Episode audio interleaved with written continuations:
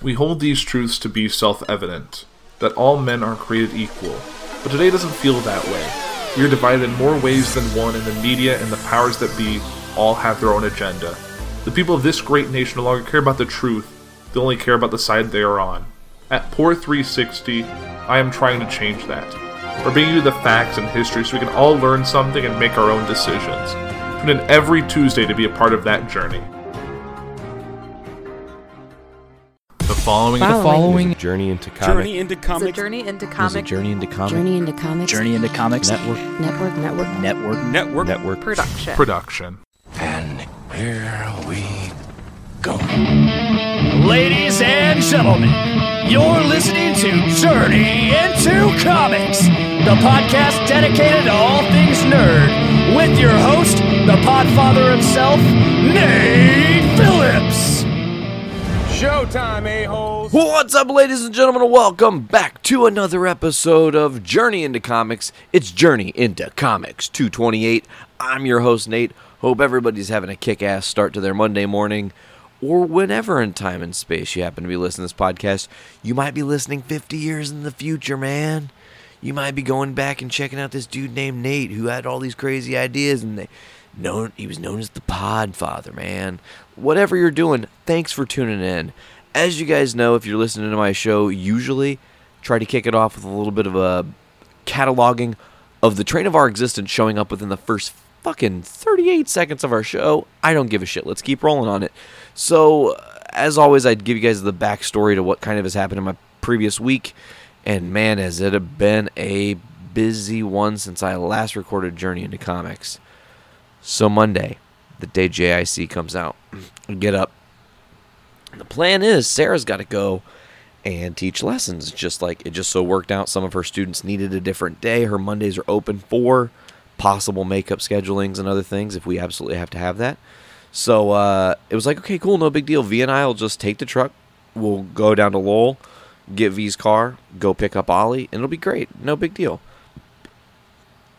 So, for some reason in my head, before Sarah left, I thought I should start this truck. I should get this truck started right now. I just felt it. I don't know. It was just in my bones. I felt it. Not sure why. Okay. So I go to start the truck, and guess what? Spoiler alert, it's dead as fuck. We've had so much snow and cold ass weather, just nonstop. That and the truck, you know, uh, it was weird because I'd used it only a few days prior, but for whatever reason, the battery was like, "Peace, I'm out. I can't do it. I can't hold on. It's too cold. Fuck this." So it was dead, and that puts a whole wrench in our day and, and whatnot. So that just threw our day off a little bit or whatever, and, and that was just kind of like the start to the week. So it was like the truck dying is the start to my fiasco of this week. So we get to okay, uh Tuesday. Oh, so Tuesday we usually go down to Lowell, hang out with V, spend some time with her, you know, and Ollie since he's home finally.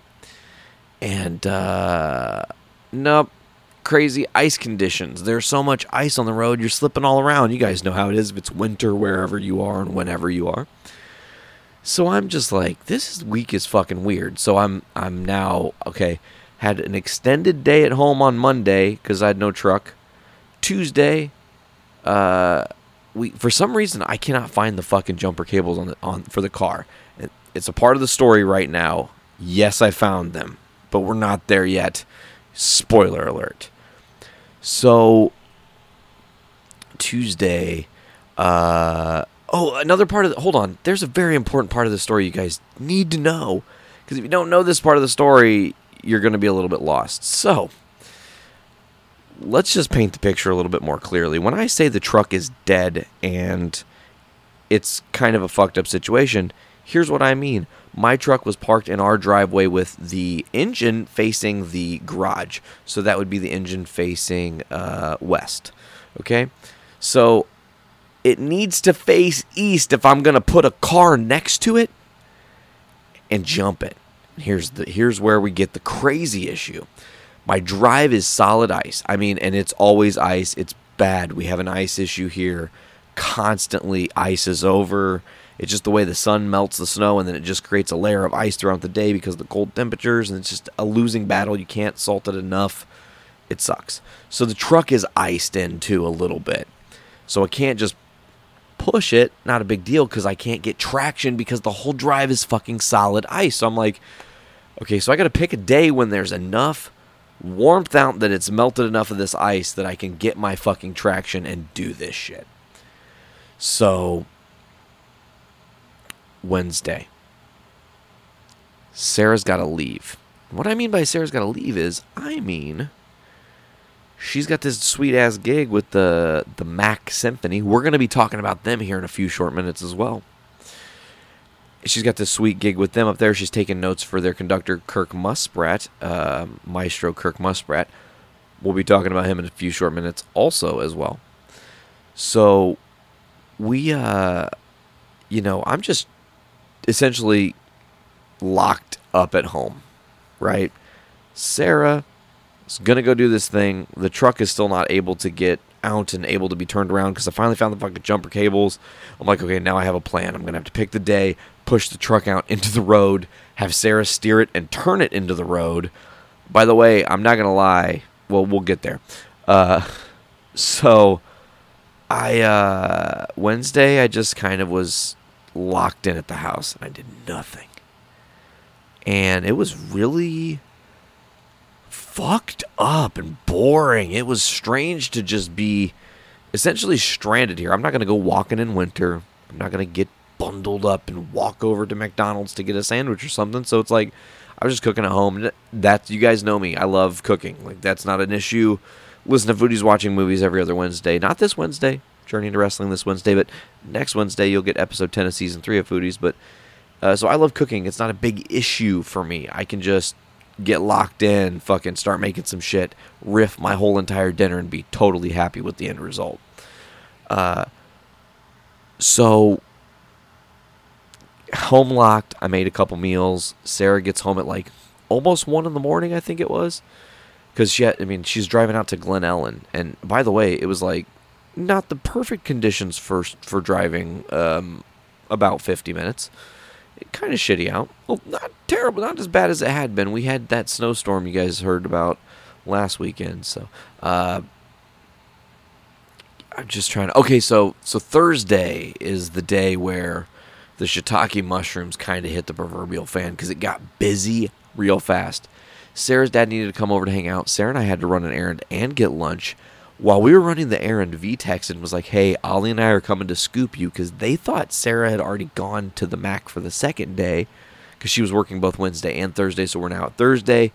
Sarah's not yet gone. We've still got some shit to do." And V's like, "Ollie and I are heading up to scoop you. We don't want you trapped in the house all day." And I was like, "Thank God, I cannot be in my house for another day, kind of locked in." You know, yeah, I'm starting to get stir crazy. Like uh, all work and no play make Nate a dull, dull boy. Now, granted, I got some cool shit done in that time too, like design work and stuff. You guys are gonna, fuck it, I'm gonna announce that shit today. By the way, we're gonna, Dick, I'm announcing that shit today. By the way, it's happening.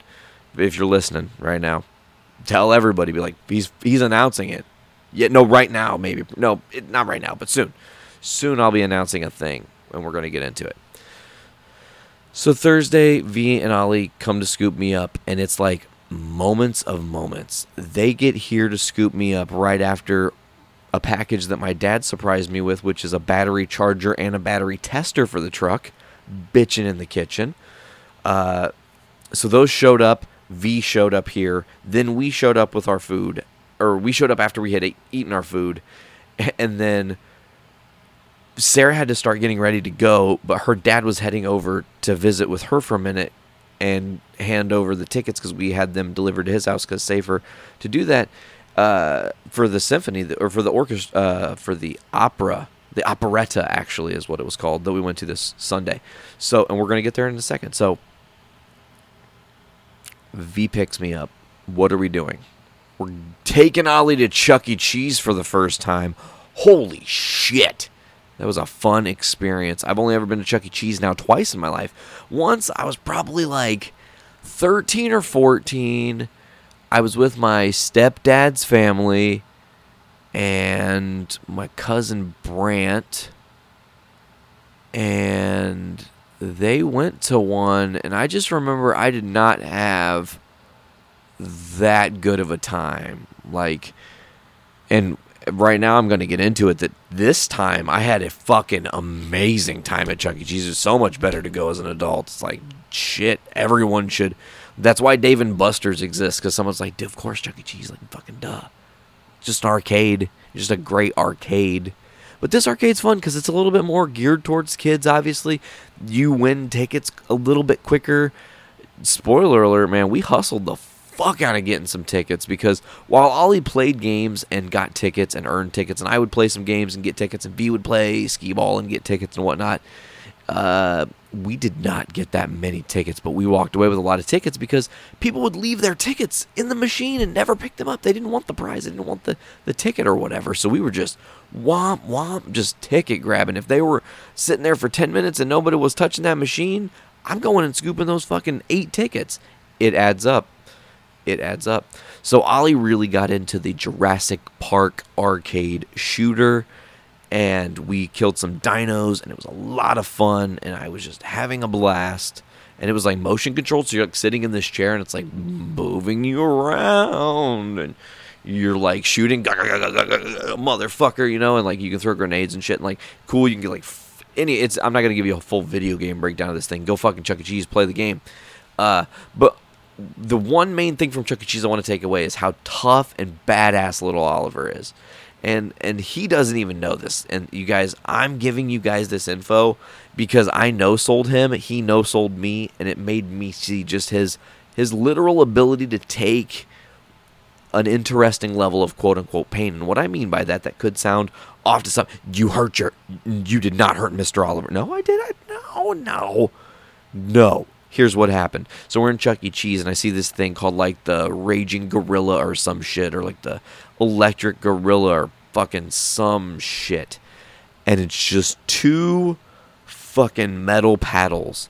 And it says the game goes as long as you can hold on. And I said, challenge accepted. but I also said, Ollie, you should try this first and see how it goes, right? So I'm just like, here's what you got to do, man. No matter what, you can't let go. That's the only rule. It's the only rule of the game. No matter what, you can't let go. I'm going to coach you through it. I'm just going to be your hype man. Is just keep hearing my voice, and you'll get through it, right? So he grabs these paddles, and I click it on the medium power setting. So they have low power setting, medium power setting, high power setting. What do I learn from this? Low power setting is like a thousand quote unquote seconds. It's really like a hundred, and then it's like 200 and 300 seconds. So it's just essentially length of time, and it's just like it doesn't actually shock you, right? But it just vibrates these things so ridiculously fast that it like fatigues your hands, okay? And it makes your hands feel weird. Like even right now, my hands are shaking just thinking about the. So Ollie on the medium setting, boom, he does the fucking whole two quote unquote 2,000 seconds, 200 seconds, 2,000 points, and I'm like, all right, kid, not bad. So then I'm like, before I have him go up to the Super Saiyan Max level, let's let's I'm gonna test this. I want to see what that felt like. I'm not, you know, whatever. So I fucking put a token in, and I go for the highest power setting because I'm bigger. that was the longest, however the fuck long that was in my whole life, holding onto those things. They were shaking and hurting, and it felt like I was being kind of electrocuted, but not really. It was just more the numbness and the palm sensation. They can't actually electrocute children. I mean, come on, for fuck's sakes. Uh, that's not going to work out anywhere. So that was just really fun because then I do the fucking and and we get a bunch of tickets and then Ollie's like I want to go again, but like you and I'm like what? You want to do the long one? He's like I can do it and I was like I don't know, man. I feel like it was like leveled up. Like, like when you're on 200, it's it actually is like a lower vibration, so it's a little less powerful while also being less time. But then when you go full tilt to that that that high voltage, it's max and max time. So he fucking did it for the full time. Didn't let up, and he was just like grimacing. And I know he's only five, but in my head he was going, "You motherfucking ape." I'm not gonna fucking let go. And he was just like locked in. It was brutal and brilliant all at once. I love that kid. He was great. So we finish up with the Chuck E. Cheese. They came over, Ollie and V, and, hung out for a bit. Here's another little sub story. Uh, I told this to Dick when we were at his house. We're going to talk about that soon.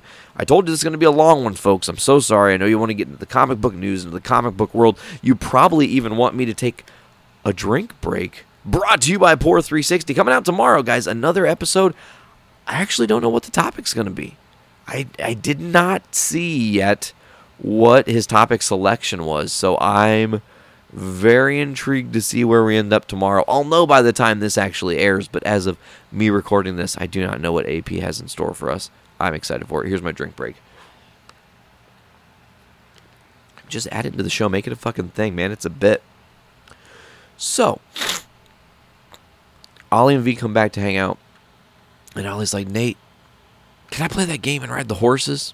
I was like, yes, you can play Red Dead Redemption. I'll let you just ride around on Explosivo. That's my horse. What's the name of my song? Explosivo. Don't know what it's about, but it's good to go. Anyways, so he uh, he's playing uh, Red Dead, and the first time he played Red Dead Redemption 2, he had the horse for like all of 30 seconds, ran over a lady, committed murder, ran away, and thought it was the most fucking hysterical thing ever. Because it's just a game, man. So he's seeing this stuff and just like, that's hysterical, you know? So I'm just like, okay, we got to minimize what he sees on this thing because it is an R-rated game. It do, or you know, M for mature or whatever. It does have gore and violence. It does have bloody shootings and whatnot. That's the moral of this story. So lesson learned. We're playing this game, and Ollie's supposed to just ride the horse, man. He's been doing so good at riding the horse, and uh, for some reason, he got off the horse. And he's just like, hey, if I push this button, what happens? And I'm like, oh, if you push L2, that'll bring up your your option to talk to people if you're near somebody or your horse or whatever. You can brush your horse or feed your horse.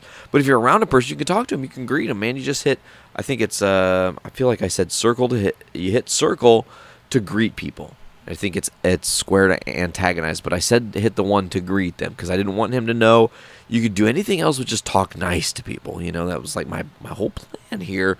Just like as I'm watching him, watching over his shoulder, not just, you know, not not caring. He's just like doing his thing. So we're sitting there and he's like talking to people and he's doing a really good job of like getting down the L2, talk with greet, L2, talk with greet. And then he goes, Hey Nate, what does this one do? L2 square to or triangle to rob and he goes to rob some drunk okay now let me back the story up just a little bit because uh, in the previous thing and the previous time ollie had played he'd also had figured out r2 shoots but i was like don't use r2 you know that's not the thing so he's excited and he goes to rob this guy and now he's in a fight sequence and I try not to stay in fight sequences. My Arthur Morgan is more a good guy than anything. He's done some stupid shit and had some mistakes.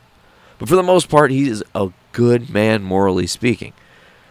So Ollie goes to rob this dude. It doesn't go well. They're starting to quote unquote fisticuffs.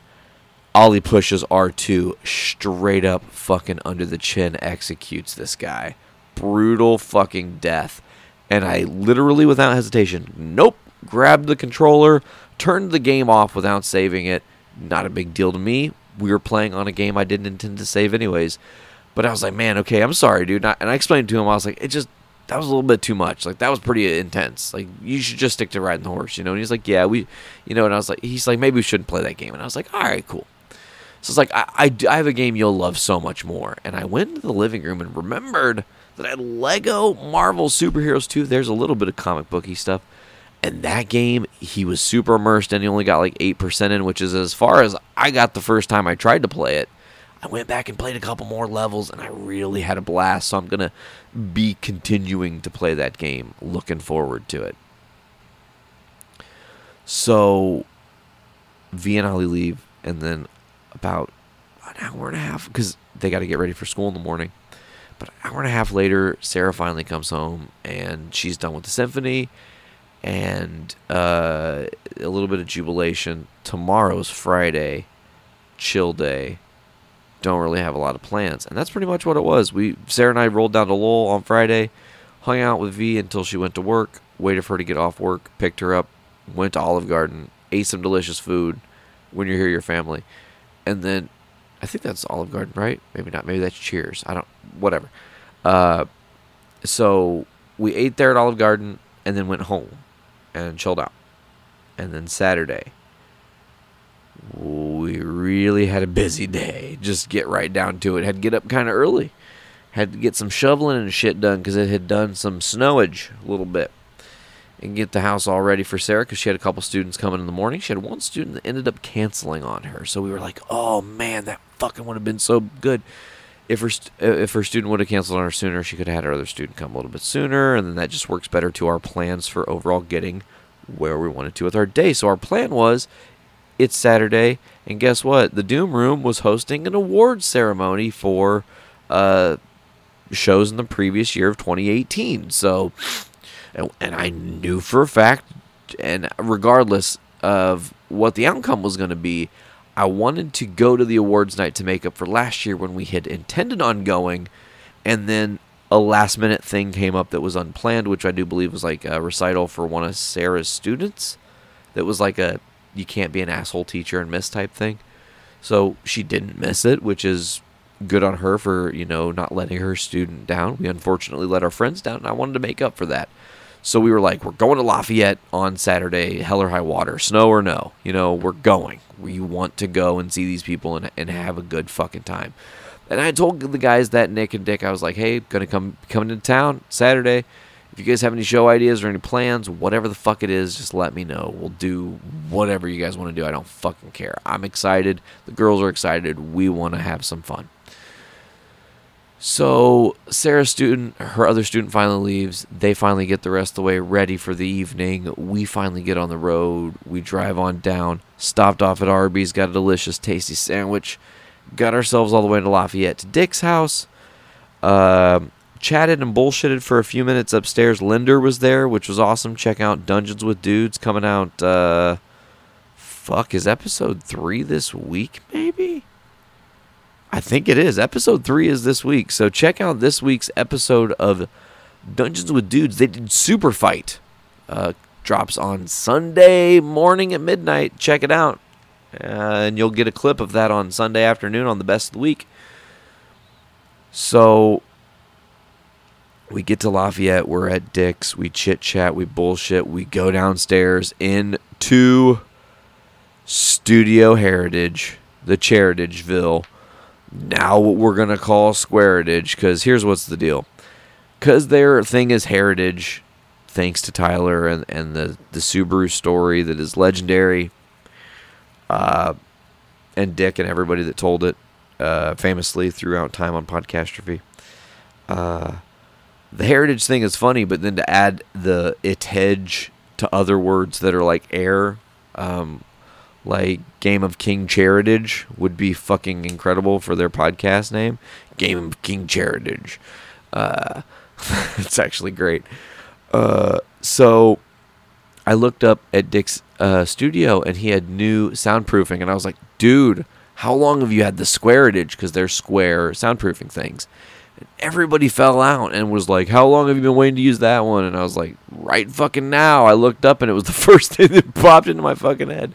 So, anyways, we did Podcastrophe. I don't know where that episode's going to be used, if it's going to be on their feed, if it's going to be a, a regular episode of Podcastrophe that you guys will get here on Thursdays, one of the Thursdays. I don't know where he plans on using it excited that he's going to have us. It was exciting to be on the show. Fucking amazing conversation with Linder and Miranda and Dick and and Sarah and Veronica. Myself was there also. You guys can check that live stream out right now on Podcastrophe's Facebook page. Just go to facebook.com backslash what is it? I think is it just Podcastrophe or Podcastrophe Pod? I'm not sure. I'm gonna go look right now because I feel like an asshole. For some reason, I forgot that. Uh, let's see. Podcastro. Podcastrophe is. What's their page? Oh, no, it's just www.facebook.com backslash podcastrophe. So just go there and you guys can see the live stream of us on uh, their show. It was a lot of fun to be there. We left doing that and we went to eat at this place called Bobby T's with Linder. Got delicious chicken and waffles. I'm sure we'll be getting that retelling on Foodies Watching Movies episode 10, which is next week. Excited to talk about that because that chicken and waffles was bomb, yo. That chicken and waffles was like Ben Affleck in Phantom. He was the bomb in Phantom, yo. Anyways, so we chill at Bobby T's with with uh, Linder and had an amazing. Again, it was just a the whole day was filled with amazing conversation across the board. Every time I was talking to somebody, I was just in it, man. I fucking love it. I love immersing myself in conversations with people. So we get done eating food with Linder. We leave Bobby T's to go to North End Pub. It's Doom Room Awards night, motherfuckers. We're there. We're chilling. We're partying. The place fills up. Uh, Archerus, I think, is the name of the first band. Uh, played. They were fucking awesome. They had like a kind of the sword vibe, a little bit of like an old school Metallica vibe in their tone and stuff. I really dug their sound. Uh, you had uh, fucking uh, Coyote Man, and they were awesome for being totally instrumental. Like they were bitching. I was vibing them, and we're gonna talk about this on Wednesday because during NXT Takeover, I was actually listening to Coyote Man's music while just watching the actual wrestling matches, which created some interesting, like weird fucking timey wimey moments where things synced up. You'll hear about it on Wednesday. Anyways, so we're chilling. All the bands are playing. After we had Coyote Man, we had Bizarre Noir. I've seen them a couple times. Interesting, strange, bizarre band as advertised. I think I don't get down on their sound as much as some people would probably expect me to because I hear a lot of the bands that I like that they kind of maybe uncleverly ripped off a little bit. I'm not trying to shoot shots at anybody, but like they're I mean and maybe they don't even know they're doing it. It's possible. Listen, it's fucking weird. And this is why I'm not trying to be shitty about it because I've written songs that have already been fucking songs and had no idea. It happens. It literally is a fucking thing. I've seen it happen. My buddy Tony, dude, he came one time to practice. He's like, hey, check out this dope ass rip. Bum bum ba da da bum bum bum ba da dwow dwow dwow and I'm like, dude, that's motherfucking Floods by Pantera, and he's like, what? And I'm like, hold on, and I went on my dad's computer and I pulled up the internet and I pulled up Floods, and I'm like, listen. Da. He was like, motherfucker, I've never heard this stupid fucking song. He was mad at first. He ended up falling in love with the song. Um, but it happens, so I can't claim maybe Bizarre Noir directly ripped off bands like, um, you know, Polka Dot Cadaver or Dog Fashion Disco is really the band that sticks out to me that there are some sound stealages from. Also, while they definitely have their own unique thing, though, too, in all of that wrapped up. So, there's a couple other parts to this that I haven't really dove into. After the first band played, another drink break. After that first band played, they announced some awards. They announced, I don't remember, it was like Best Stage Show and something. We were nominated for Best Stage Show, didn't win. Went to Boner Jovi. Shout out to those dudes. They do put on a hell of a show. They do have a great stage show. They are a lot of fun. We do have big plans for Boner Jovi. It's coming. It's true. There's an announcement coming very soon. So let's see. We are get you know hearing the awards go on, and man, it was the weirdest thing. They say, okay, and now for our best tribute and or cover act of 2018. It was the closest, literally by one vote difference, the closest race in the entirety because everything for the Doom Room Awards is voted on by fans. They just put the link up, people vote. They do like an email thing to check, make sure people aren't like fucking sending in four hundred thousand anonymous votes for fucking Dixie wrecked or something, you know. So, uh, you know, it was it was really strange because one vote difference. And the last thing I remember Tyler, shout out Tyler from Podcastrophe saying was he's like, "Hey man, I just voted for you guys because he was in our group chat, me and Dick, and the things we were nominated in. Uh, I just voted for you guys in every category I could. And I was like, "Oh, sweet! That I really appreciate that. That means everything. It could mean we win, and it might have very well meant that we won that one vote differential. So that was gnarly to get uh, officially announced as the best tribute slash cover act of 2018. Walk Among Us got a cool award. Got to do a fucking acceptance speech and shit. Uh, I didn't say much. Sarah had some really cool, inspiring words, and uh, man, really came from the heart. People popped really big. It was fun just to be there and have the experience. They did some more award give outage all night throughout the night. Got to see a amazing new act that has been around for a while. We had talked about him. We'd have him. I mean, we had one of their members on our show way before he was a member of the network, and then now he's part of the network. And it's Nick Maxon's band Weed B. It's my first time ever seeing them, and they're a lot of fun, man. They have a lot of great energy. They have a great sound. I will say, I do hear some things in their sound I would love to flesh out further. I'm, you know, you guys, for some reason, I like taking it to the max and I'll hear shit and shit, you know? So, like, they're doing these dope ass, you know, being real technical and shit and doing all, I can't, I'm not to make up their music because I'm not good like they are.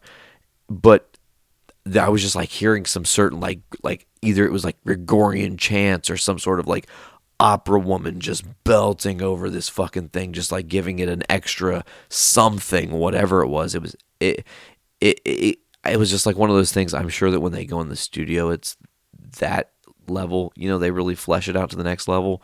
Uh, but man, I was like, this is a band that you could put with a symphony. Literally, you could put this band with a symphony, and it would be tight. It would be bad as hell. I would love it. I mean, if the right person wrote the symphony for their music and style and and really help them flesh out their concepts. I mean, they would be Weed B is an amazing act. I uh, really respect those dudes. They are all great musicians. Uh, so, funny story. They won two awards, and Nick kind of was like, "This is weird. It feels kind of self-congratulatory, but I don't vote. Y'all do." and uh, Weed B won the best. Uh, I think it was the best act, maybe, and then they won the best instrumental band from one show they played where Nick couldn't do the show, and it was the only time they've done an instrumental set, and that they got an award for that as well. Uh, Nick was like, "This is just fucking strange," but whatever, it was cool. So, and then oh my god, at the end of their set, they played "Sugar into Prison" by System of a Down back into the end of Sugar. Oh, it was fucking sexy. It was so good. I was moshing and thrashing and having a good time. It was an amazing release. I've not really kind of let loose like that in a while, man. I'm always so. Af- Listen, guys, it's hard, man. I'm always so afraid to let loose at shows anymore because my sensitive dome and I don't want to fucking have a migraine. They suck. I fucking hate them. End of story. Like, I'm not even going to bullshit you guys. Migraines are fucking death. I hate them. They're the worst. So we win the award. We hang out. We're chilling. Our homie Patrick Murray is there. And uh, we got to hang out with him. And there was just like a large assortment of people we know and, and, and just out and about and being around in the Doom Room area. Shout out to Casey Taylor and the Northern Pub for hosting and having us all there. It was a great time. Uh, and obviously, thanks to Nick, thanks to Nick and everybody at the Doom Room because that was like maybe this is me giving like a secondary acceptance speech for Walk Among Us just for me now that I've had a time to like reflect about this shit a little bit, man. Because it's uh, I said it in my Facebook post. I don't know if you, some of you guys probably don't have me on Facebook, so this is all worth repeating. But uh, it feels really good to be recognized by your peers and by a scene that we love. Lafayette has been a very special place to us. Every time we play there, the memory, just the enjoyment, the the energy gets better and bigger and brighter, and uh, to have people who were excited to see us win an award there, clapping when we were talking about shit, not just like going, "Oh yeah, woo," like they were they were popping. It was cool, man it was really like I said again on the on the on the it was really humbling. Like I, I've not because everything has happened so fast in the past 48 hours. I've not even really got a chance to reflect on it that hard. And uh, when we started this band, it was just for us for a, a very, very personal reason and just trying something and it spawned into something much bigger than that. Now it's kind of in some ways I feel like it's bigger than us. Like it's weird, but I feel like there's now like almost an expectation for our band and that's whatever. But uh we've been nominated for some shit before. We actually won a Doom Room award last year.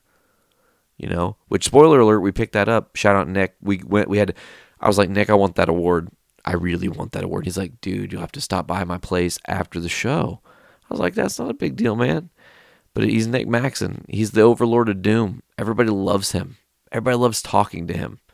And sometimes that dude just wants to go and sleep in his bed and not talk to everybody. I'm sure because it's got to just be energy pulling to be not only the guy that put the show on, but the guy that had to ensure all the awards got there, had to ensure all the bands got paid, had to ensure that there were no bullshit dramas happening during the event itself, have to coordinate with North End, which is not a drama. They work fucking perfectly together.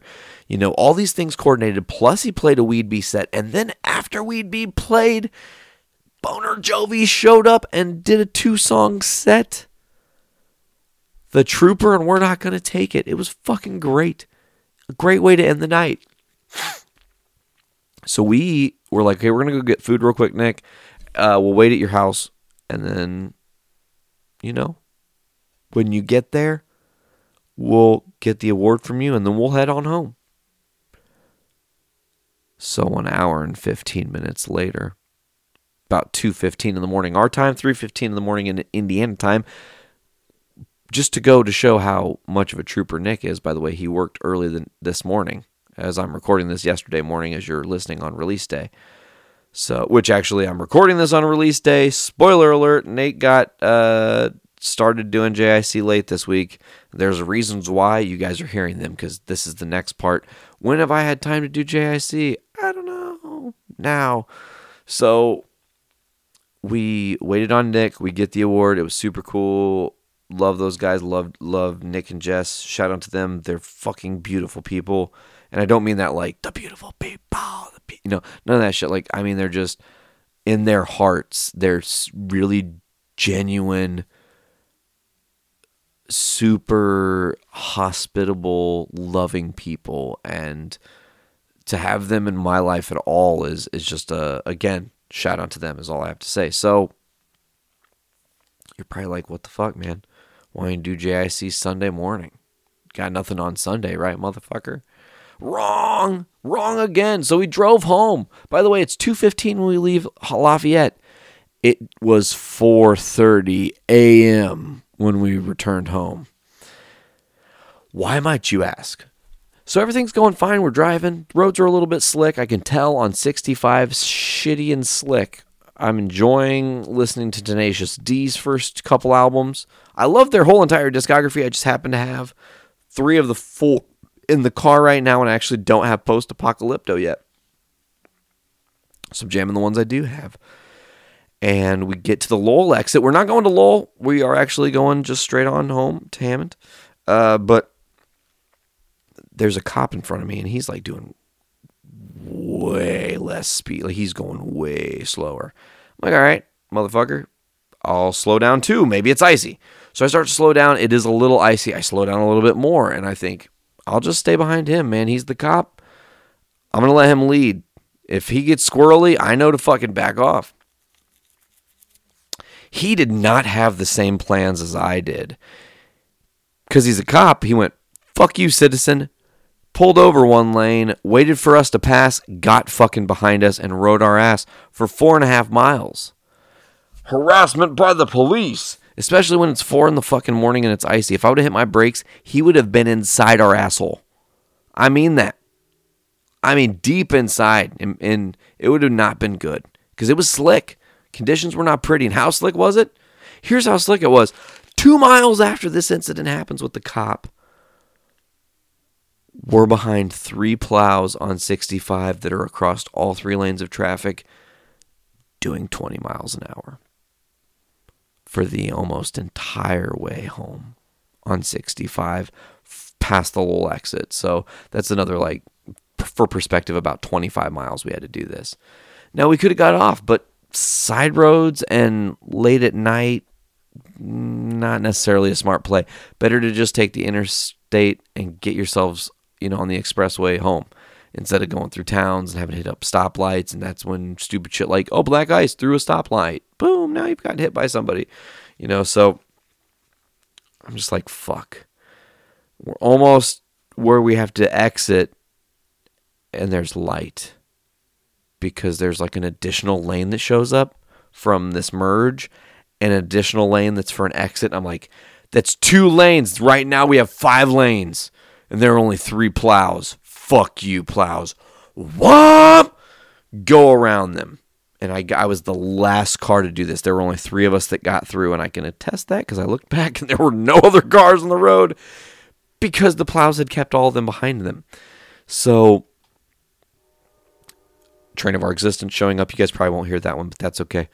Um, finally get around, go home, and then it's like crash time. Got up this morning and had to like immediately wake up, shower, pack the board, pack up my podcasting gear, get ready. Sarah got home from her lessons. She's a fucking trooper who went and did lessons after only three and a half to four hours of sleep total. You motherfucker, she's such a gangster for for doing that.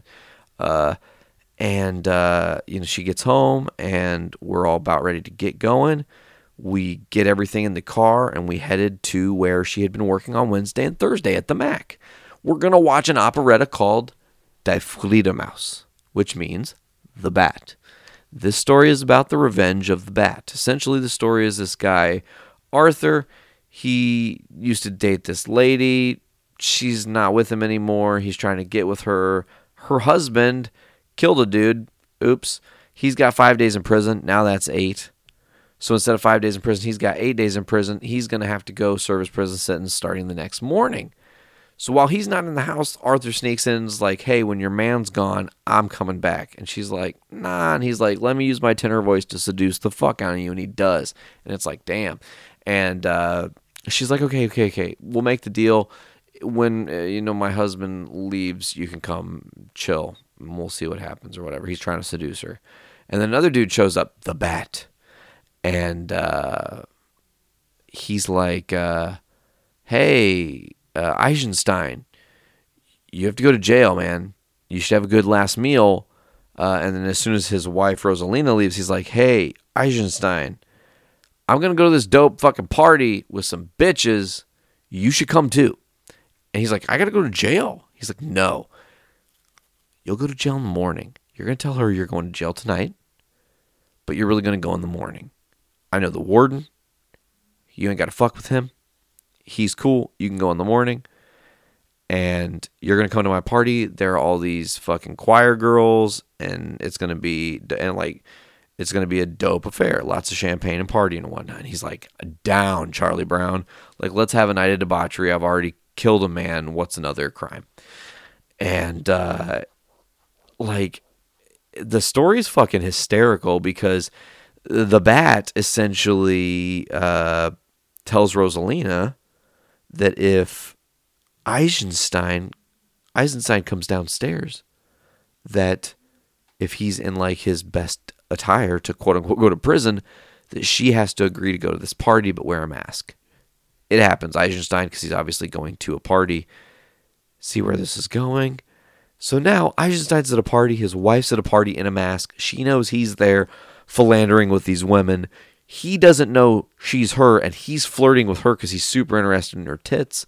And he's got this watch. He's trying to seduce her. She steals the watch, puts it in her boobs, and like uh, this great affair for this uh, prince. Uh, who's just all about lavish lifestyle and partying because he's got billions of dollars, doesn't care, and everything bores him. Oh, and another thing, the housemaid, she has to say that her aunt's dying so she can leave for the night because she gets a letter from her sister saying there's some party. So it's like all these parties are going on. But spoiler alert, it's the same party. And it's this big uh, comedic kerfuffle, I guess, is a way to say that. Uh, but for an operetta, like maybe this is me nerding out. I had a fantastic time. It was it was a lot of fucking fun. It really was. Like straight up one of the best times I've had uh, not doing music of our own sorts or doing something that's like atypical for me when I want to go out and do something outside of what we usually do. So to go to this, go to the operetta and witness that was great. But see, here's the cool, cool thing because Sarah got to take the notes for Kirk.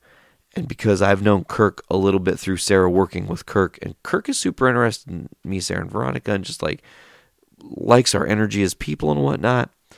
So I hit him up and I was like, hey, you can totally say no to this question because I know you don't know me well enough, but it would be so much fun to have you do the Voice of Survival podcast. You're an interesting guy, and I feel like no one knows about you. Like you're this great mystery. And he said, sure. And he's like, how about this? Why don't you come to the operetta? after the operetta because I'm going to go to Canada in a few days. He's from Canada, by the way. Uh, he's like, why don't you come to the operetta and then afterwards we'll on stage or someplace record this podcast that you want to do. And I was like, really? At the place that you're doing the symphony, like the the operetta, really? Yeah, let's do it. That'd be great. And he's like, you know, if you want to take video or anything, there, you know, we have options, you know, or whatever cool. That sounds great, Kirk. I'm all about it. So we did some coordinating and, and I got to interview Kirk Muspratt today. The interview will come out uh, February 15th. And all I want to do right now is just say how fucking amazing that story was. That dude's a fucking trip. He's led a crazy life, has been through some shit, has been put in situations that he never expected to find himself in that always led him to another situation he never expected to find himself in, but always for the good of furthering himself. Uh, it's almost like he's uh, tripped his way through life. And I don't mean like acid trip, but more like stumbled, but not stumbled uh, painfully, but gracefully, intentionally. Like, oh, I didn't really know that my plan was going to work, but I put myself in the position and it worked. And I love that. Uh, just the, it's super inspiring, guys. Check it out. Kirk Muspratt, Maestro Kirk Muspratt, season two, episode three, Voice Survival, uh, February fifteenth, coming soon. So holy shit, I just did that, and we finally got home, ate some pizza. I edited that podcast, sent it to them for review, and now, just now I'm finally recording Journey into Comics because, guys, we're 46 minutes in. You've heard a retelling of my crazy, insane, busy, tumultuous, fun, wild, award winning weekend. By the way, crazy to note, we are now two time award winners, which means we're really going to be able to jack up our prices now that we're two time award winners. Thanks for that quote, Rocket Raccoon. I love it. All right, so let's get into some comic book news. We're going to do this with grace and such vigor. Because I'm energetic. I want to talk about it. Let's get into it. We got a F ton of Marvel news. I'll start there as I usually do because it's the longer news, as it were, right? The longer news. So let's get into it, you guys. Really quickly, this one's a brief one because this is just confirmation of something I said last week. I said this last week. This report came out two days after, or this. It actually came out the day of, hours after my show had dropped. So maybe they got the tip from me. They didn't. They didn't reference or quote us, but maybe they got the tip or the idea from me. I don't know. Uh, I know they got the actual tip from an actual source. I was just having conjecture and lending my opinion of what I thought would be great if they were to do in Spider Man Far From Home. Uh, but they're actually going to do it in some form because it has been confirmed. Michael Keaton returning as Adrian Toomes, the Vulture. Now, what's he doing? He's in prison. What are they going to do in prison? I wonder. All right, so that's pretty exciting. I'm super stoked that I called that and that it's uh it's been confirmed. Uh, now, this is a little bit of comic book news we have for you. Uh, Galactus has been consuming planets since the Big Bang created the Marvel Universe. At some point during his travels through the cosmos, he realized that his quest would be much more efficient if he sent out scouts to find someone. So, like, you know, the Silver Surfer is the herald of Galactus. So, the Fantastic Four have only recently reunited, the Richards family have been off exploring and rebuilding the multiverse. They finally returned to their home just in time to attend Ben Grimm's marriage to Alicia Masters. Unfortunately, that wedding was interrupted by a massive holographic image of Doctor Doom. Doom proclaimed that Galactus, the world devourer, was headed to Earth, and that Doom alone would stand against the Planet Eater. Doom had gone through a kind of transformation during Reed Richards' time away. His scarred face had been healed. He had tried to turn over a new leaf. He even became the new Iron Man for a time while Tony Stark was in a coma. But that all came to an end. His face scarred again, and he returned to his home country, Latveria, once again becoming the nation's despotic ruler. Reed stopped time long enough for Ben and Alicia to say their vows, and then the Fantastic Four headed to Latveria, where Galactus has already made landfall. Doctor Doom was immediately alerted to the FF's arrival and sent out his new herald, Victorious, to stop him. Victorious is the new hero for Latveria. Her real name is Zora Vukovic. She was the leader of the resistance movement that fought against an occupying army that took control of the country in Doom's absence. As seen in FF1, the recent FF1, by the way, Zora infiltrated Castle Doom and convinced Doctor Doom to return to his position as the country's ruler. He was so inspired by her that he wanted her to do the same for all Latverians. He infused her with the, the power cosmic, transforming her into his herald. He christened her. He he rechristened her Victorious, naming her for how he expects she will make other Latverians feel. Also, you can't spell victorious without Victor, as in Victor Von Doom. So, that's pretty dope. Pretty exciting that Doom is getting even crazier. He's an amazing villain. He is always regarded by so many people as like, man, he's he's better than Thanos. He's more intelligent than Reed Rich. I mean, he's all these things. And Doom is the guy who really, when we're talking about what's happening with the franchises coming back to Marvel, he is one of the characters that I most have my eye on. How is Marvel MCU going to tackle Victor Von Doom? Because that guy is almost worthy, and maybe he is worthy of being the next overarching big bad for the entire MCU. He is good enough to have shortcomings and fail against the Fantastic Four in their debut movie. And then come full circle and be the guy that's pulling the strings in all the bigger shit. And just because he learned his lesson, you know, he made a sure he made the mistake against the Fantastic Four. They got him once. Doesn't mean they're gonna get him always, you know. So cool to see that he has his own herald. I'm excited to see what happens with that in the story. It makes me want to get back fully immersed into the Fantastic Four and uh, that is uh, something that maybe if I do that, I can convince Tyler to join me on those episodes and we can review those issues. I can uh, get them to him somehow. Uh, we got some more stuff here. Here's some movie news as Ryan Reynolds recently came out and gave a little bit of a heads up saying, hey guys, Deadpool 3 is going to happen, but it's going to be completely different. So, here's a quote from a recent report from Variety. It said his team was already at work on Deadpool 3, Reynolds added. He did say, however, that in the third installment they were looking to go in a completely different direction, saying that often they reboot or change a character, maybe like four movies too late. So, what does that sound like to you guys? Going to be completely different. Reboot. Too late. Deadpool reboot would be a fucking funny name for the first movie in the Marvel Cinematic Universe. To relaunch the character who's the exact same character and they keep it the same would be fucking hysterical. But they're going to add some production quality. They're going to up the level a little bit. They're going to, you know, probably not make it rated R, but maybe, you know what? And here's why I say maybe because shockingly enough, we just got reports that there is a official movie on the list for Marvel's first R rated feature. You guys want to hear it? I know you do.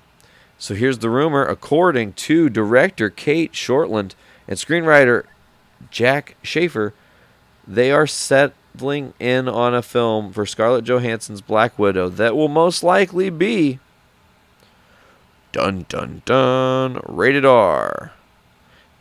So essentially you got to think Black Widow. She's an assassin, crazy backstory, dark, dark, dark. You've teased it before in Age of Ultron when you had her dark visions show up. Uh, when she was getting fucked with by the reality, uh, well, I guess that wasn't the reality stone, but the powers of the reality stone through Wanda Maximoff. Uh, well, I guess it's really the Mind Stone that created them, but she had essentially the powers to alter reality or force people to see shit they didn't want to see. So we've seen that before, and to see that would be, uh, you know, it would be fucking awesome. A R-rated Scarlett Johansson led Black Widow movie. If we actually get this, could be really good. And then Deadpool can just make fun of the fact that he wasn't. Oh, I guess I'm not the first anymore because now I'm only in the MCU. So that that first time when I was in Fox didn't count. That never happened. You know, they're probably going to do something like that, folks. Don't be surprised. Also, let me go up on my soapbox for one second. I tried to watch Once Upon a Deadpool. Can I just say, like, while I appreciated the Fred Savage add-on stuff, I didn't finish the movie, by the way. I just I put it on when I was doing other shit, and I never got back to actually like watch it, watch it. So this is not a full review. This is just like my shorthand, what I kind of got from it. My biggest issue with this movie is it was edited like made for TV. And you can tell and they just man, like knock it the freak off is not as like not something a kid says or freak off. They don't say that. Kids say fuck off. They're brash. They're cruel. Also, I think they said they only had four shits they could say in that movie, and they used them in like the first 22 minutes of the film or at least they used two or three of them for sure. Because uh, Dopinder says I shit my pants, and that was like right out the gate, like two minutes in uh, to the actual story. So uh, on my soapbox, I just didn't like the kind of made-for-TV editing. I think they could have been more clever with it. Of course, this was just a cash grab slash a funny idea come to fruition. And utilizing Fred Savage for anything is great. He was a good sport. I cannot wait to fully watch just for that part. And I've also thought, man, how fucking funny would it be if somebody did a super duper Once Upon a Deadpool cut where they added Fred Savage's footage in to the R rated feature film super duper cut and just was like, still had Deadpool talking about how it's PG 13 and we're only to say so many fucks, but then it just, it's just him still just cutting loose because that's typical Deadpool fashion. Like, we're not to say the F bomb. Fuck, fuck, fuck, fuck, fuck. You know, that'd be funny as shit. I'd be all about it. Maybe I'll make that fuck. I don't know. Here's the big news coming out of Monday last week, guys. And this was shitty that I've had to wait to cover this. That's why I'm doing it now, because this is my first chance. Black Panther gets seven Oscar nods. One of them is not an Oscar nod for Ryan Coogler for Best Director totally flabbergasted how the Academy fucked that up. But they didn't fuck up everything because Black Panther not only is the like first uh, superhero movie to get massive praise like this from the Oscars. I mean, it, it just let's just break it down. I, I, I guess technically Dark Knight had some some they had like best supporting actor with Heath Ledger winning and then uh, but yeah this is the most since the dark knight so enjoy that brisk drink break here in the podcast 57 minutes in or whatnot. Black panther gets nominated for seven different awards those awards include Best costume design, check. They're taking it home. Best sound mixing, maybe. Maybe. Best sound editing, also possible. Best original score, check. Best production design, mm, eh, maybe. Best original song for All the Stars, which is going to be performed at the Oscars. Spoiler alert, wonder why. Uh, check. Also, it got the big one, you guys, as Black Panther got the Best Picture nod. Could Black Panther steal Best Picture nod? Shockingly enough, it walked away with some Screen Actors Guild awards tonight. Uh, and let's get into that right now. As Let's see. Black Panther won for outstanding action performance by a stunt ensemble. A lot of the fight sequences in that movie were dope, so that does not surprise me. Black Panther also won outstanding performance by a cast. Uh, include obviously Chadwick Boseman, Mike B. Jordan, Lupita Nyong'o, uh, Letitia Wright, Winston Duke, uh, Danai Andy Serkis, Sterling K. Brown, Martin Freeman, Forest Whitaker, and Angela Bassett, all in that movie. Most of them were on stage. I want to say it's funny that uh, I think who was it? I think it was Michael B. Jordan said like, uh, oh, actually, I have that quote right here because they are confident Ryan Coogler is going to return to direct a sequel and live up to the first film's history. Um, saying uh, Sterling K. Brown expecting a possible sequel to Black Panther could be comparable to The Godfather Part 2. It's honestly one of those things. It's one of those things where, honestly, to be able to build on that legacy and those characters and that world that Ryan built. You know, Stan Lee and Jack Kirby created years ago, but allow Ryan to actually tell that story. If there's an opportunity to come back and do a second one, I mean, take myself out of the situation, but for everyone to come back, I speak for everyone up here. It would be a tremendous accomplishment, Michael B. Jordan said. So take myself out of that situation because obviously Mike B. Jordan did not, uh, spoiler alert, survive that first one. But man, a Black Panther film a sequel is going to be huge, as they say in the world. So it's really cool that Black Panther earned how many? Best Picture and six others, right? So one, two, three, four, five, six. Yeah, yeah. So it's seven total. Seven total nominations for Black Panther. That is incredible, you guys. The most since Dark Knight. It's most deserving. I think a lot of these categories make sense. Tyler, it's not for best CGI. It's not for best CGI Rhino. They're not going to win that award. But they might win some of these other awards. Don't be surprised. Don't sleep on that. How about this? Another amazing thing because Spider Man Into the Spider Verse was also nominated for an Academy Award. It was nominated, obviously, for that. Uh, let's see. It was obviously nominated for the best animated feature. But it's going to face off against two Disney films. So there are three Disney films in this category Ralph Breaks the Internet, Incredibles 2, Spider Man Into the Spider Verse, which has been beating these other movies, mind you. Uh, Mirai is one of them, and I Love Dogs. Isle of Dogs. I've seen Isle of Dogs. I've seen Incredibles 2. I have not seen anything else in this category. We're going to be talking about this on Foodies, folks. This is a major breakdown. We got all these Oscar nods. Got to talk about what that means in the world of movies. So it's really exciting to see that Marvel's getting some love from the Oscars. Uh, as again, here's another one. Avengers Infinity War has also been nodded with a award for Best Visual Effects.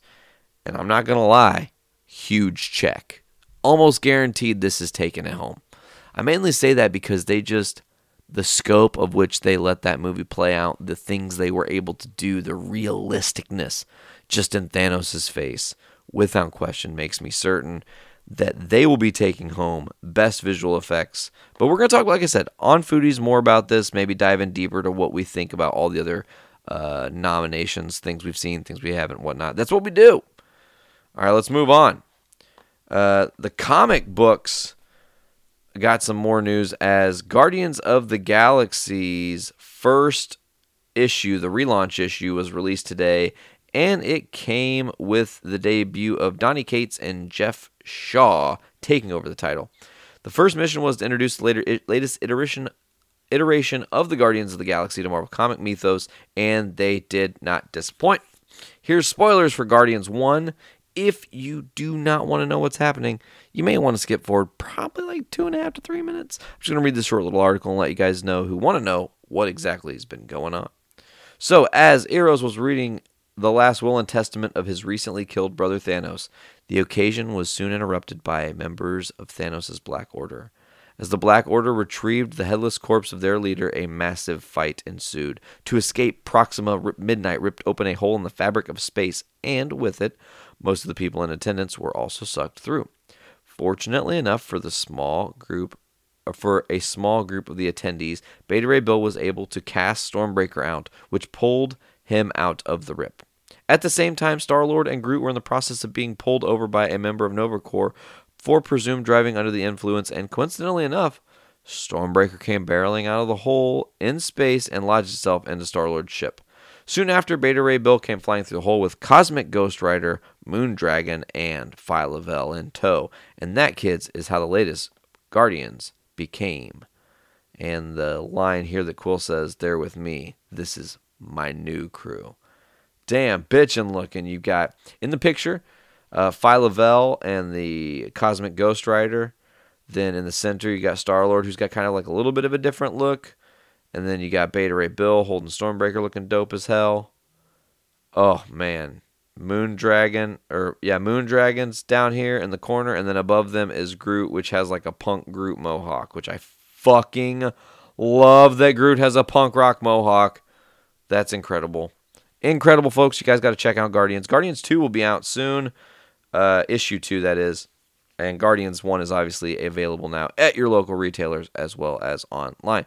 So Superior Spider Man in the comics also just got an upgrade. The majority of Superior Spider Man 2 focuses on the fight between Otto and Terrax in the middle of San Francisco. Otto, being Superior Spider Man for those of you who don't know, does his best to hold on, but he was clearly no match for the might of Terrax, a herald of Galactus who possesses the power cosmic. If you aren't familiar, the power cosmic refers to a limitless source of godlike energy channeled by Galactus, much like Silver Surfer. He was given, uh, much like Silver Surfer was given the power cosmic by Galactus, making him one of the most powerful beings alive.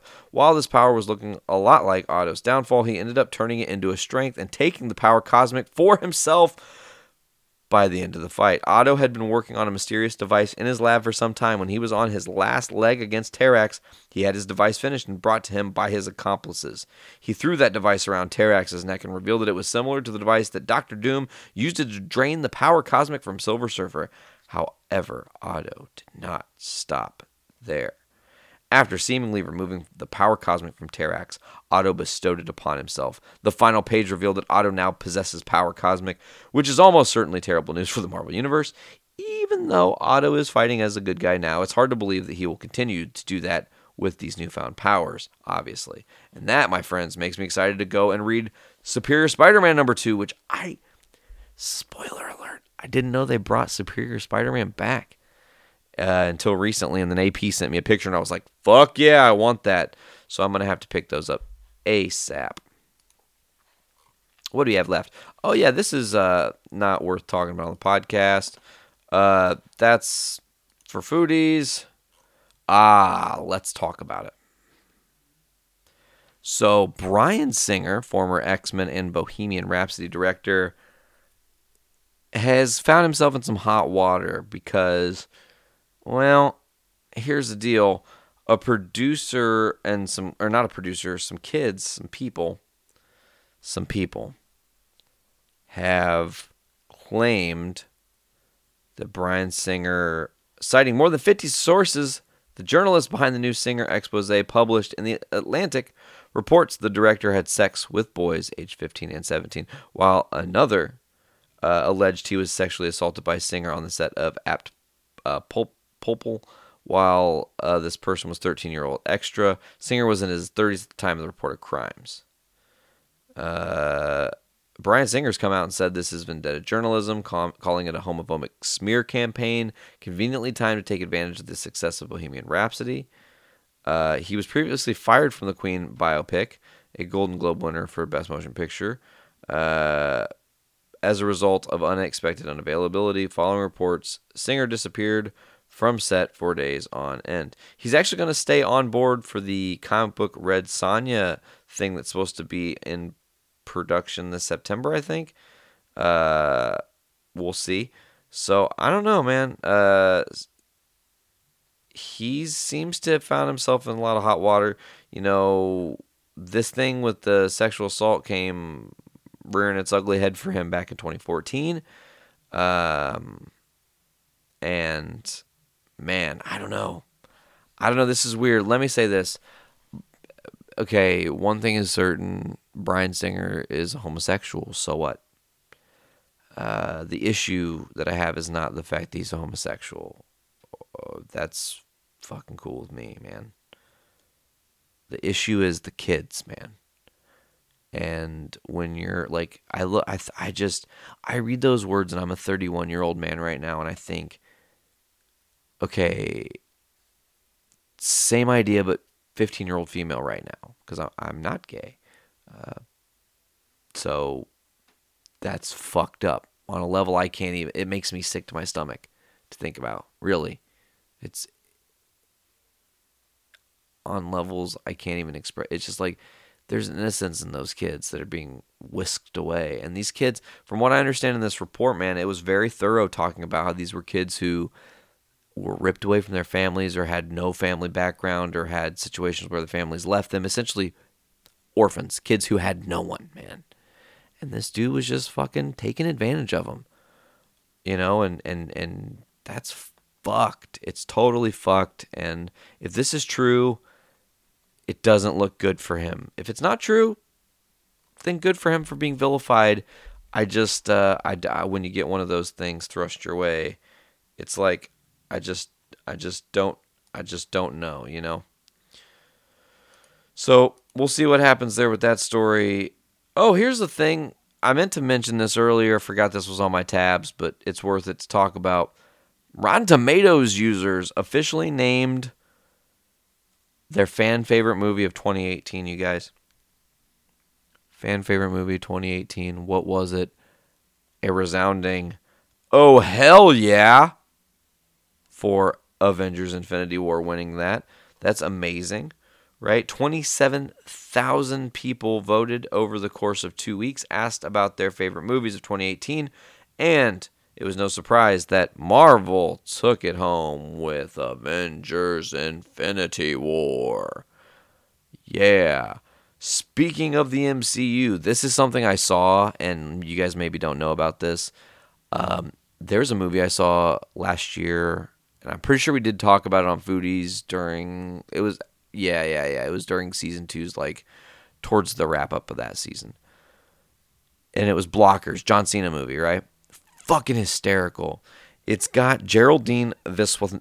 Oh fuck! I fucked it up. I practiced this and thought about it, and it's Geraldine Viswanathan.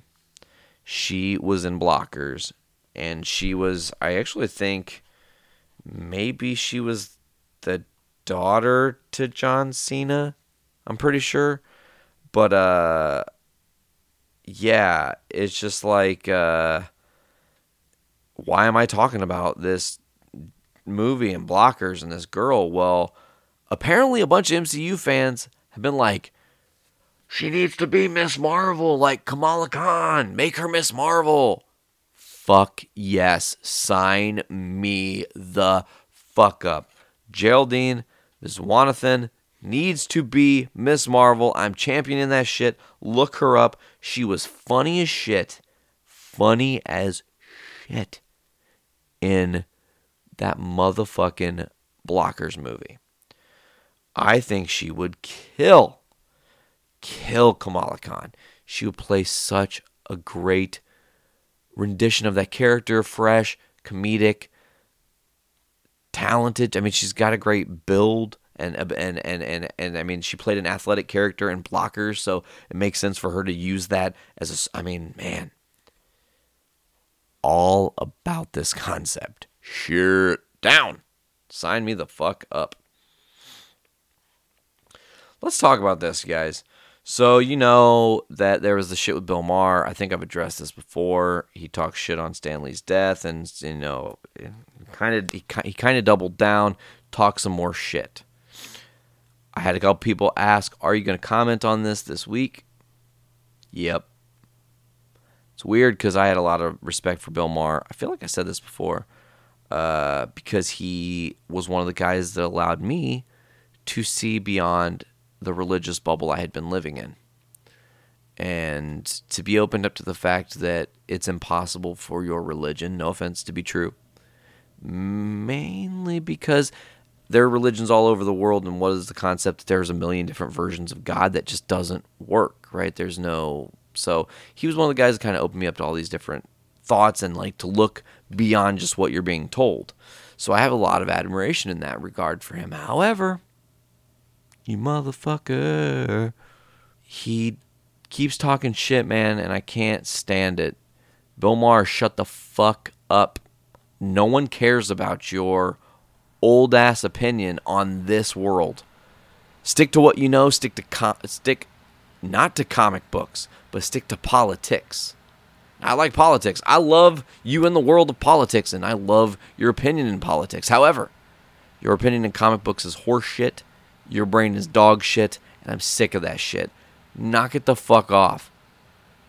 It's tired, man. It's old. You're attacking the fan base for liking movies. Fuck you. You're saying that comic books aren't actual literature. Have you not read a Frank Miller? Have you not read an Alan Moore, you dumb schmuck? Why in the fuck do you still have a TV show when you don't have a fucking brain in your head, it seems, Bill Maher?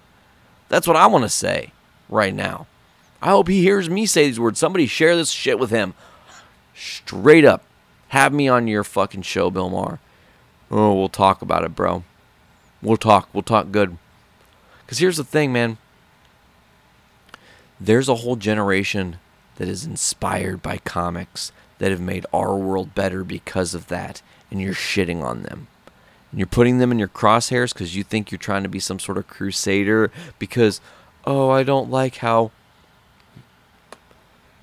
way more people reacted to the death of Stan Lee than will ever react to my death.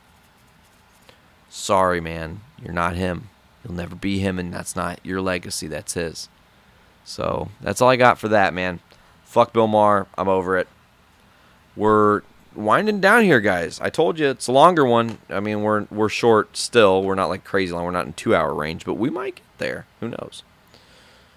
So, Game of Thrones Sophie Turner, man, throwing some fucking shade in a good way. And I'm totally supportive of this. And I'm so supportive of this. I'm bringing it up on the podcast when typically this is some shit I would not cover. But some idiot on Twitter. Oh, had their account suspended. That's bitching in the kitchen.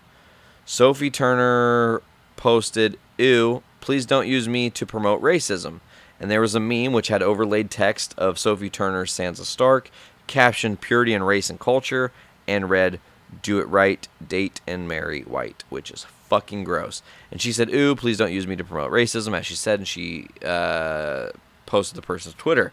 That account has been suspended, and that's badass, man. Stomp them out from a root. Kick a Nazi with your boot, man. That's what I'm saying. So I love that she called that shit out. She didn't let it stand. She found the source of whoever came up with it and was like, You, no, this is not okay. Nope.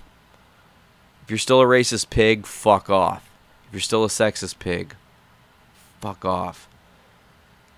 We're not going to get on the masculinity topic because I think that's a, a bullshit word that's being thrown around right now that no one throwing it around knows what that means masculinity. And there's the idea of toxic masculinity. That's real. Lots of toxic masculinity. Lots of boys will be boys in this world. That shit's got to stop. Boys will learn to respect the fucking whoever you fucking make them respect.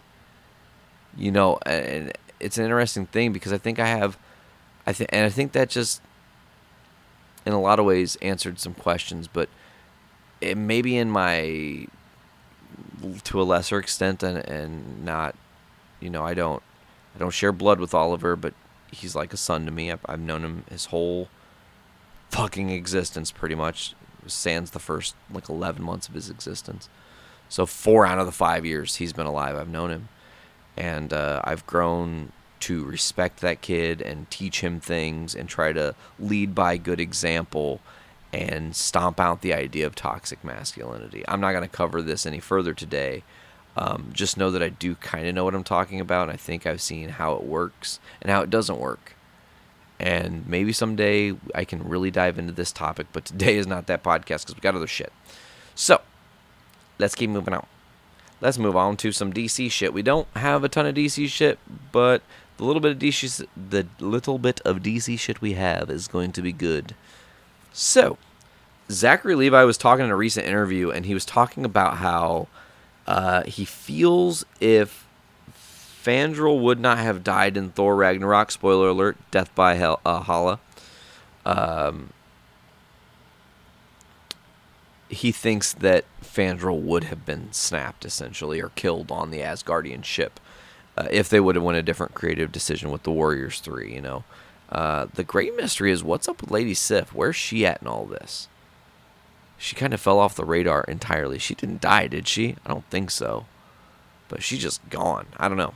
Uncertain. But Zachary Levi, man, that dude's cool. I'm excited to see uh, Shazam. Speaking of DC movies, people are excited to see Hideo Kojima from Metal Gear Solid uh, said, "Go see Aquaman. This film is coming to a theater in Japan from January to March that I highly recommend." And Aquaman was one of the four he shared. He shared four different movies, but one of them was Aquaman. That's high praise, man. Coming from coming from Hideo Kojima, it means it's got to have a solid story. It's got to be captivating in some regard. Him saying that furthers my want to see Aquaman. I already really, really, really, really want to see this movie. Really, really, really, really. Um, obviously, I haven't seen it yet, so god damn it, I need to do that. Right? Let's keep it going. As we have. Uh, this is an interesting thing because Warner Brothers is continuing a restructure, and they announced that DC Comics is laying off some employees in the publishing division. They're laying off people at the executive level. Uh, it has been rumored that Dan DiDio and Jim Lee could be exiting the company. There are also reports that that is not true. That Lee and DiDio are going to continue to play vital roles um, in DC's history. It looks like um, other people have just. It just seems like they're restructuring their company trying to get DC Comics and everything DC back to its roots. Maybe they've lost their way a little bit, but who knows? I'm, I am unsure. This was some interesting DC news also that I do want to talk about. Over a thousand, a hundred, over 100,000 people have signed a petition for DC Comics to pull their Second Coming comic book. DC Comics' new Vertigo title, Second Coming, is getting quite the reaction at the moment from a contingency of fans who are not happy with the new Jesus Christ focused title, and they've started a petition. For those of you who don't know, uh, Second Coming is a Vertigo book Mark Russell and artist Richard Pace are doing, telling the story of Jesus returning to Earth to room with Earth's predominant superhero, Sunman. From the synopsis, the book seems like Jesus is shocked to learn what has happened to the gospel in his absence, but that didn't seem to stir up people until an interview with Russell explained the premise. An all powerful superhero named Sunman has to share a two bedroom apartment with Jesus Christ. Uh, the, the deal is, God was so upset with Jesus' performance the first time he came to earth, uh, since he was arrested so soon and crucified shortly thereafter, that he's kept him locked up ever since. God then sees the superhero on earth a few thousand years later and says, that's what I wanted for you. They learn the limitations of each other's approach to the world and its problems. Here's a fucked up thing. I want to read that and I want to review that shit on this show, you guys. I don't even like religion. I just said that earlier. I'm not a fan of it. I'm not a fan of like a concept of a one god and higher power. Like I can't I listen, I can get down with the idea that the universe gives you nugs of possibility and if you're in the right moment and you can uh, capitalize on those opportunities that you can further yourself in the path you're meant to go down i also can see that if you live a very um, closed-minded life and stuck in the ideology that religion has got to be the and, I, and i'm talking for the people that like go every fucking sunday and some people go every sunday wednesday tuesday or whatever the days are like they get so lost in it that they don't even think like what's this really doing for me? It's like a fake blanket. You're wearing a fake blanket your whole life. The fake blanket. So, I don't know. I think this would be a cool book to cover. So, if it does end up coming out, I'm to snatch up a copy and we're to talk about it. Hey guys, remember I was talking about Aquaman? Here's another thing Aquaman is about to cross and be ahead of The Dark Knight Rises, which means it will be the highest grossing DC film of all time. Isn't that crazy? It's about to beat The Dark Knight Rises, y'all. Y'all credit that as the greatest. Oh, it's so much better than The Dark Knight. Tom Hardy, he's amazing. He's the best actor in the world. Because he's Tom Hardy and he's got big muscles. I want to flex his muscles on my muscles. Sorry, guys, it's not that good. Because Jason Momoa, motherfucker. And James Wan, man. He said, This is crazy. Crazy. It's going to just roll through you guys. We're going to be talking about Aquaman for a while. And I can't wait to talk about it. I can't wait to watch it. I can't wait to review it. And I have a fun plan for after I see it. And you guys are going to have a really great time hearing that. Apparently, this uh, Joaquin Phoenix or whatever movie is supposed to be coming out. And apparently, the chick that played Domino, uh, what is her fucking name? Uh, Zazie Beetz was talking about her upcoming ECDEU role in Joker. And she said that uh, the script was great. However, she revealed a lot of changes happened during the film. We wrote the whole thing while we were shooting it. Literally, we would go into Todd Phillips' trailer and then write the scene for the night and then do it. Man, the writer of that script is going to be so pissed to hear you say that, Armie Hammer joked. He was there too. He was helping out. So, man, they just like during hair and makeup memorize lines and do them, and then we'd reshoot that three weeks later, and they had to do everything then because Joaquin Phoenix had lost so much weight that we couldn't do reshoots later on. So we were figuring it out, but Todd's quick at getting stuff done, so we always had extra time, which was great. Interesting. I don't know. I'm interested in seeing that movie. I don't know if it's the movie I'm most interested in seeing, but when it comes out, I'll want to check it out. I can't wait to see a trailer though. You know, that's going to be really what tells me if I really want to see it. Here's something I know I really want to see you guys. February 15th. That date sounds familiar. Oh yeah. It's the day the interview with Kirk Muspratt comes out on The Voice of Survival season 2 episode 3. Right here on the Journey into Comics network at journeyintocomics.com or on iTunes, Podbean, Stitcher Radio, Google Play Music, or Spotify. Just search Journey into Comics Network. You'll get all the different shows on our feed, whether it's this show, Journey into Comics, Poor 360, Journey into Wrestling, Foodies Watching Movies, Adulting Ain't Easy, Podcastrophe, Kids for Sale, Crucial Tunes, The Voice of Survival Podcast, Gallif Radio, Brews with Dudes, or Dungeons with Dudes. You'll get them right here, journeyintocomics.com or as I said, by searching Journey into Comics Network at those different podcasting platforms. Or if you really love us, if you're really special, if you're really feeling like being a part of our family, you go to Pod. I mean, you go to Patreon, not Pod. I don't know why I said Pod. I meant to say patreon.com backslash Journey into Comics. For some reason, I said Pod, got my shit all thrown off. I don't know. It's late. It's fucking 1.30 in the morning. I'm sick of this shit. Not really sick of this shit. I just fucked up. My bad. I'm over it though. Here's the last topic, guys. I'm super excited because February 15th, Doom Patrol debuts on the DC streaming app. And let me tell you something, you guys. When I was watching Titans, episode 4 of Titans was the Doom Patrol's like teaser episode essentially like that. If people think this episode's fun, we can absolutely do a series. It's essentially the pilot of their show. It was fucking great. It was one of the best episodes of the season, and it made me so sold. Um, Brendan Fraser coming in as Robot Man, Cliff Steele, as it were. They've been doing some promos, hyping it. Uh, a couple other characters they recently talked about that they've done some promos for. They're going to probably do promos for everybody, but they're just going to release them in a few batches at a time. So I'm going to talk about the first few batches.